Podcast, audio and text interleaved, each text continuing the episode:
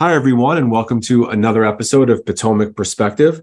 I'm Neil Shapiro, head of corporate communications at Stifel, joined as always by my colleague Brian Gardner, our chief Washington policy strategist. Hey, Brian, how you doing this week? I'm doing well, Neil. Um, a lot going on, both uh, in the political policy world and the sports world. I mean, this I don't know that we have enough time on this podcast to cover it all. I know we actually we're actually delaying recording this by a few hours because I had to run out and go get my number eight Aaron Rodgers Jets jersey. See, he, he should have kept 12. Apparently, Joe Namath, Joe Namath gave him permission to keep 12, and I've got a retro Joe Namath jersey. So I'd be all set. But I guess Aaron Rodgers did the right thing and didn't feel comfortable with it and is going. Well, I, that would then raise the question: Does Aaron Rodgers have a fur coat to match what Joe Willie wore back in the day? That was something, wasn't it? But uh, you know, the draft is tomorrow night as we're recording this on a Wednesday. Baseball is into full swing, and the Yankees' offense is already showing its October uh, anemic self uh, among a bunch of injuries. The Kentucky Derby's in a week and a half. NHL uh, playoffs, NBA playoffs. Yeah. I'm uh, I'm a big Islander fan, so I, have lived. My team has lived to fight another day. I mean, it, it's uh, it's a great time in uh, on the sports calendar. It, it is, and you know, I'll just give a plug. I'm not a I'm not a fan of the team, but wow, the Knicks seem exciting. That that series against the Cavs, except for the one game that they lost, was. You know they played unbelievable, and it'll be interesting uh, to see the Knicks. And it looks like they're going to probably get a home advantage series because it looks like Miami is going to take care of Milwaukee and the Knicks will actually have the uh, the higher seed there. But it, as busy as the sports calendar is, yeah, I know. Political policy calendar feels feels just as busy. You know, people will say to me, "Oh, you know, election time. This is feels like your Super Bowl." I'm like, if if the election is the Super Bowl, then this is the divisional playoffs yeah. with a game every hour going on and your and your thumb is getting tired from flipping back and forth. Well, that's true. I agree. And that's actually probably a great segue because um, as we discussed uh, a few weeks ago when we did a sort of a preview of the 2024 campaign, one of our last episodes, since then, we finally got the official announcement that President Biden is uh, going to run again. So now that we know it's official, has anything changed? Have your thoughts changed? What do you what do you what do you say? You know, so you know, I, I think the odds are always in, heavily in favor of President Biden uh, running for reelection. I thought there was an outside chance that that he may step aside due due to his age, but uh, again, an outside chance. So that that's all been put aside, and and kind of expectations have played through. Um, on the announcement itself, um, uh, you know, a lot of it was emphasizing finishing the job um, in his words, um, which means revisiting proposals that were that were floated a couple of years ago, but ultimately got left out of what was then called Build Back Better, which became the Inflation Reduction Act. Um, so yesterday he gave a speech uh, to a labor union. Uh, he mentioned um, increasing corporate taxes. Um, you know he's gonna he's gonna continue to push his proposal on unrealized capital gains, as well as increasing the, the capital gains tax rate for, for higher income taxpayers, making changes to estate taxes, increase in the top individual income tax rate. Again, these were all ideas that were proposed a few years ago as part of Build Back Better were dropped, but he hasn't let go of them and they're, they're going to come back. Yeah, but you know, Brian, and I think actually you were on CNBC this week, and I'm going to ask a question that I think Tyler Mathisen asked you when you were on T- when you when you were on last, which is um, he dropped some of those things, and that's when the Democrats controlled everything. And uh, you know, in 2025, if he wins again, there's no guarantee that the Democrats are going to control Congress. They don't now. So, how does he get things done then when he couldn't get things done before when he had when Democrats had control of of all branches? So first, a a thank you to Kelly Evans and Tyler for having me on, and, and Kelly giving a. He's plug. a big fan. She, a big well, fan of the podcast. She didn't and know. So Kelly Kelly Evans, thank you very much for plugging Potomac Perspective, which That's is right. Very difficult to say on the air. That's right. Um, and now she's our biggest fan. And little does she know she's going to be our celebrity sort of influencer. She's going to be like our version of the Kardashians promoting the product. But anyway, sorry, Kelly. So uh, we digress. Um, yeah. So how does he get it done? Back to can Biden get these tax proposals passed? Um, and I guess the answer is you got to see what Congress looks like um, after the next election. Obviously, if Congress remains split, a Republican House, a Democratic Senate, or vice versa, um, then the tax proposals are dead on arrival. Republicans are not going to go for these. Even if Democrats regain the House and, and keep the Senate, um, the fate of, of the Biden agenda rests on really what happens in these upcoming Senate elections, the 2024 Senate elections. Uh, a lot is riding on Senator Kyrsten Sinema's race uh, from Arizona, Democrat. Mm-hmm. Um, she's announced herself as an independent, um, but she's running for reelection. Um, she was one of the opposition uh, opponents, um, along with Senator Manchin. Joe Manchin got most of the attention, but Sinema was opposed to a lot of the the tax proposals. Um, and she's going to face in the Democratic Party primary a progressive Democrat House member, uh, Ruben Gallego. Um, now, if Gallego wins that seat, if he unseats uh, Sinema, wins the general election, that's another vote for the Biden plan. So I have to see how the other Senate races um, play out too. So I, I, guess the bottom line is that the odds are against these Biden tax plans passing, but you really have to wait and see how the congressional races play out. Now, I, I mean, that's very much long term. We do have some stuff that that's going on right now, and we talked about it before. But the debt ceiling, and that's something that we really do need to start paying attention to sooner rather than later. What what's the latest there? Yeah, it, it seems like we've been talking about this for a long time, but now it, it is now it's it's coming into focus. Now this is this is uh, crunch time. So sort of like um, the Aaron Rodgers trade, sort of like the just to go back to Aaron Rodgers, right? Yeah, yeah. I mean, it was kind of it was it, actually everybody happened. knew it was going to happen and just never got announced, and here we are. Right. Um. So House Speaker Kevin McCarthy has drafted a bill to raise the debt ceiling in return for a list of of concessions that would include repealing the uh, the Inflation Reduction Act it would increase work requirements for food stamp uh, recipients. It rescinds unspent COVID funds. It cancels the student loan debt forgiveness plan. Um, there's been some resistance among Republicans, um, uh, uh, kind of two groups of resistance. One, Midwestern Republicans, farm state Republicans, who didn't like the elimination of ethanol subsidies that would have accompanied the repeal of the IRA, the Inflation Reduction Act. Um, and then um, conservatives who thought the the increased food stamp requirements, the, the food stamp work requirements, were uh, too weak and not strong enough. Um, McCarthy has made some changes um, and has seemed to have gotten enough support uh, to get through, but we'll see. Um, you know, the, the, as we're speaking, Neil, the, the House just voted on the rule, which is like the preliminary process step mm-hmm. to get the bill to the floor that passed, but we'll have the actual bill on the floor um, probably this evening. So you mentioned some of these concessions. Is do you think that's going to be enough to get the thing passed? We'll see. Um, so a couple of things, um, and and some of this is background, and and some of this gets to your your question directly. So this form of the bill, the, the McCarthy bill, it's not going to be the final bill. Um, this exercise is just to give McCarthy a proposal he can take to President Biden and use in negotiations. Um, it's an important first step because he needs a Republican plan in order to push negotiations. Um, and he can only lose four Republicans.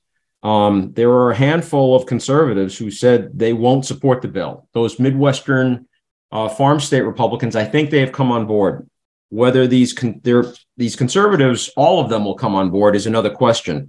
There's some in that group who have never voted for a debt ceiling increase ever. And um, while they say it's it's uh, based on principles of you know fiscal conservatism, their position is actually it's a, it's a bad strategy and it's self defeating um, because what they're doing is undercutting their party's leadership. That forces the party to then turn and make deals with Democrats, which actually reduces the amount of spending cuts and savings these conservatives say they want. Um, but anyway, I digress. Um, the vote's going to be really close. Um, if the bill passes, then the speaker has a stronger position from which he can negotiate. Um, and I think the markets will generally like that. Mm-hmm. Um, if he fails, then House Republicans are in a weakened position. uh, McCarthy will be in a very difficult political situ- uh, situation. Um, and he's going to he's to want to get a debt ceiling increase and avoid economic disruptions that that come from all of that. Um, but at the same time, he's going to be pressured by conservatives not to not to cave too much. Um, these are conservatives that didn't support him for speaker, and they may want to replace him for speaker. This scenario, I actually think, is um, more problematic for the markets because I think they'll take it as a sign that Washington is going to struggle even more than they thought, investors yeah. thought, to get a debt ceiling deal. Okay, so what so what do you think happens if Congress doesn't raise the debt ceiling and let's put a timetable on it. When do you think it all comes to a head? So I, I think we're looking probably in a window between early June and mid July.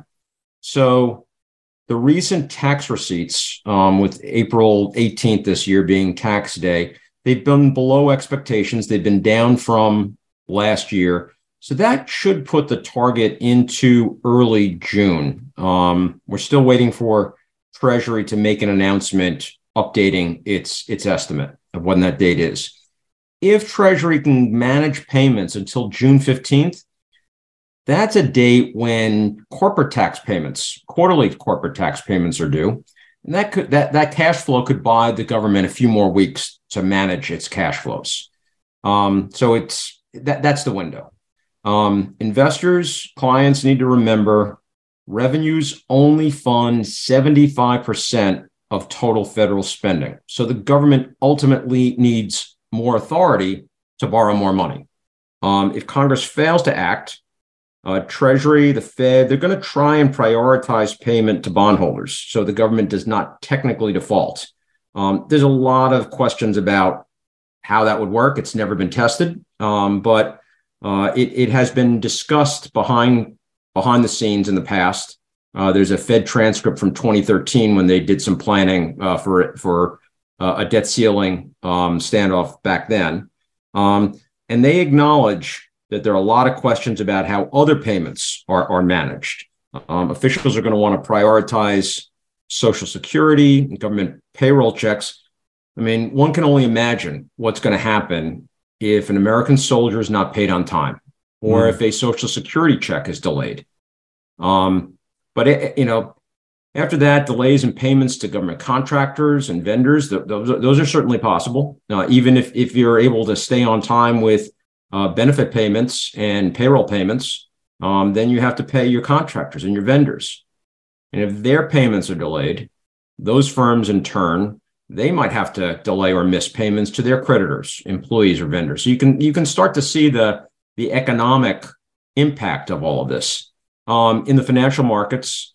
Um, I'm expecting volatility as uh, fixed income investors. They already have been seeking um, shorter term treasuries and avoiding longer term debt. This can ripple through the money markets. It can ripple through the repo markets. This is this is what the Fed is gaming behind the scenes uh, and planning for.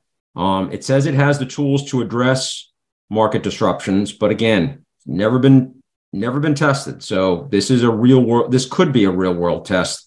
Again, you know what what I've been writing in notes and talking to uh, to clients about. I think kind of similar to 2011, the last time we got really really close. You're going to see a risk off trade where equities sell off and they're um, and then you know if, if we get you know a couple of weeks into this um, you can start to see some economic consequences. Yep, like 2011.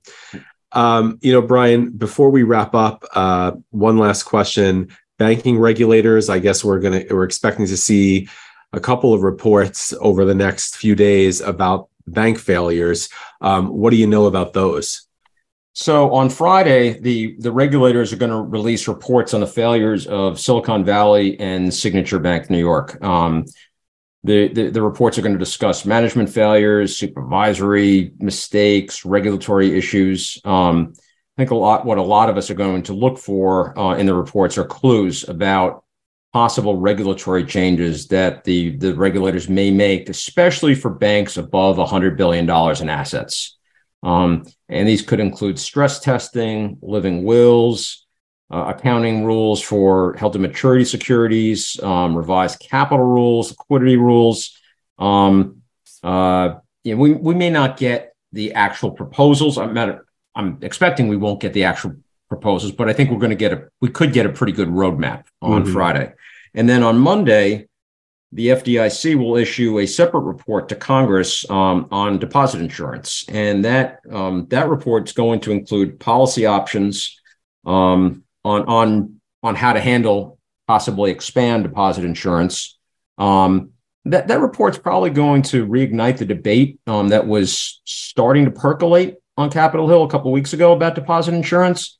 But I'm not expecting Congress is going to act on the issue, at least not right now.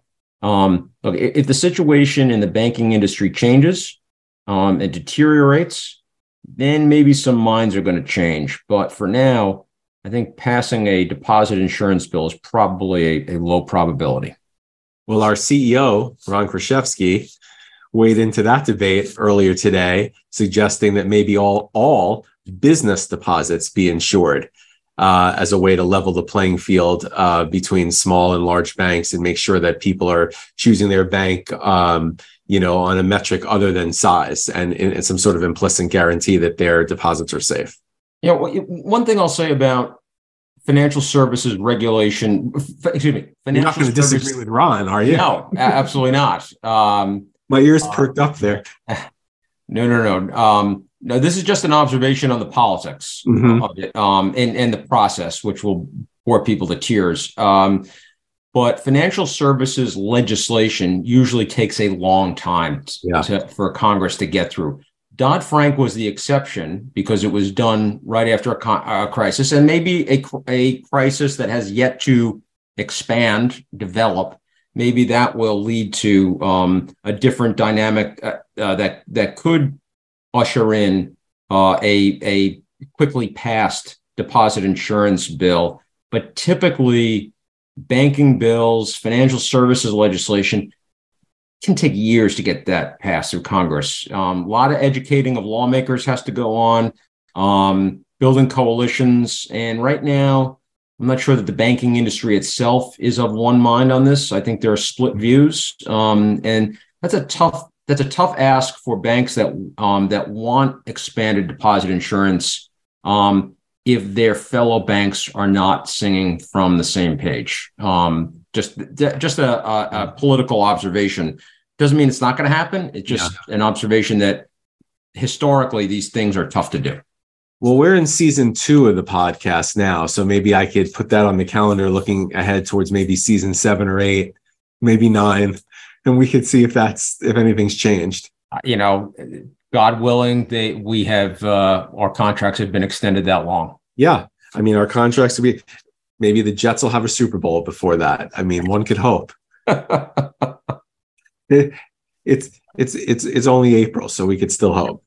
Um, all right, well, Brian, I think we're out of time for this episode, but thanks as always. Appreciate Thank you, it. Neil. And thanks to everyone for listening. We'll see you uh, next time for another episode of Potomac Perspective. Take care.